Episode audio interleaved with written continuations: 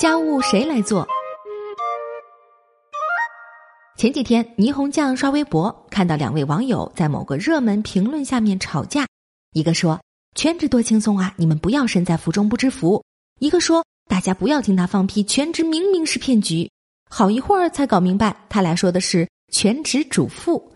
话说，主妇才是全职主妇的简称吧？喂。你们这个随心所欲的缩写，让全职社畜情何以堪啊！说起来，人们一直有种迷思，一说到主妇，就觉得男人在外辛苦打拼，女人在家舒服享受。霓虹酱掐指一算，新垣结衣主演的日剧《逃避可耻但有用》，距离首播已经三年多了。剧中将家庭主妇的劳动价值直接数据化，一年下来应该支付给主妇三百万日元以上。差不多是日本的大学毕业生进公司第一年的平均水准，换算成人民币约十九万元，每月超过一万五。可能有朋友会说：“你几岁啊？连电视剧也信啊？日剧里闭月羞花的深田恭子还找不到工作呢，明艳动人的上户彩还要去超市打小时工呢，沉鱼落雁的桐谷美玲还毫无存在感呢。”那么，我们换个更现实的角度。随便打开一个上门家务网站，每小时盛会三千九百日元不含税，还得付人家交通费。服务内容包括扫地、拖地、打扫厨房、浴室、卫生间、洗衣服、叠被子、擦鞋、买菜、做饭、洗碗，嗯，等等。这不是大多数主妇哦，不，还包括有全职工作的大多数女性在家都要做的事吗？自诩在外打拼养老婆的男士，你们真的能意识到按市场价付费的话，自己根本养不起主妇吗？插一句话啊，以上观点同样适用于全职主夫。考虑到在日本，主妇与主夫的比例约为一百一十五比一，差距实在悬殊。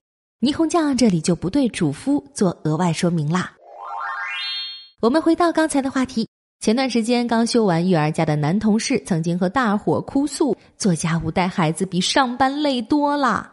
所以啊，在外工作的丈夫回家后做家务是再自然不过的事情。夫妻都有工作的，分担家务就更加正常了。然而在日本，妻子做家务的时间是丈夫的七倍，这里面包括了主妇的情况，导致这个数据看起来有点夸张。那我们再来看看妻子有全职工作的情况下的统计。五倍，什么意思呢？辛苦了一天，下班回到家，你还要比老公多做五倍的家务，吓死人了都！日本结婚率一直走低，简直可以说是必然。论坛上不少日本男性发出了疑问：老婆只是在家待着，怎么就累了？此处霓虹酱不解释了，换种问法即可：社畜只在办公室坐着，怎么就累了？另外，不做隐形家务也是非常狡猾的。举个例子。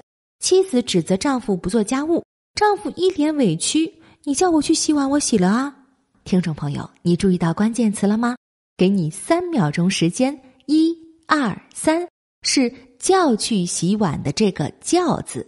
原因是分配家务其实是最消耗精力的家务之一，因为它自带精神负荷属性。在一个普通的工作场景里，什么人负责下指令呢？经理。经理需要在大脑里记住所有事情，然后做出规划，指派员工去执行。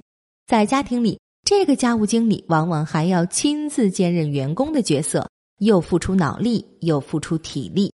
他必须决定晚饭吃什么，想好菜谱，去超市买菜，出门前给扫地机器人加水，设置开始运行时间，将普通衣物分类，把能一起洗的放入洗衣机后再出门。去超市途中，将家中要干洗的织物送到干洗店，在超市比对实物价签。走到快销区时，回忆家中还有多少沐浴露储备，要不要买厕纸？出超市时，在门口的 ATM 上取些现金，以备明天送孩子去看牙医。回到家后，查看明早能丢什么垃圾，然后将家里的垃圾分类装好，放在玄关。这期间，脑力的消耗远远大于体力的消耗。他的配偶可能次日一早出门上班时将垃圾带下去，就觉得自己做了足够多的家务了。如果在饭店后厨的场景里叫去洗碗只洗碗，其他炊具餐具放在一边碰也不碰，这样的员工是要被开除的。可是母婴论坛里抱怨哄孩子的时候让丈夫去洗碗，结果真的只洗了碗，宝宝的脏奶瓶放在旁边完全没动过的新手妈妈们，真的能开除自己的丈夫吗？叫去洗碗，把水槽里的锅碗瓢盆都洗了，是普通员工都会做的事儿。但配偶之间并不是劳务关系，而应该相互扶持、体谅。本来就不应该存在叫谁做家务这种事。不等对方来叫，吃完饭歇一会儿，主动洗碗刷锅，才是正常人该做的事，而不是配偶怒气冲冲的做完家务后装可怜。你也没叫我帮你啊！一句话，眼里得有活儿。说这里觉得很惭愧，霓虹酱以前十指不沾阳春水，从没做过半点家务，直到开始独自生活，才发现饭菜不是自己出现在餐桌上的，地板不是自己变干净的。衣服不是自己去污的，垃圾不是自己凭空消失的，枕头和被子不是自己变蓬松的。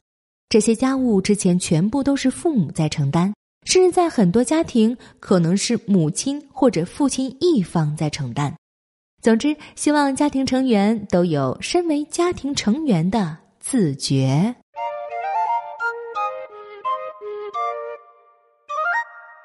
更多信息，请看日本网三 w 点一胖点 com。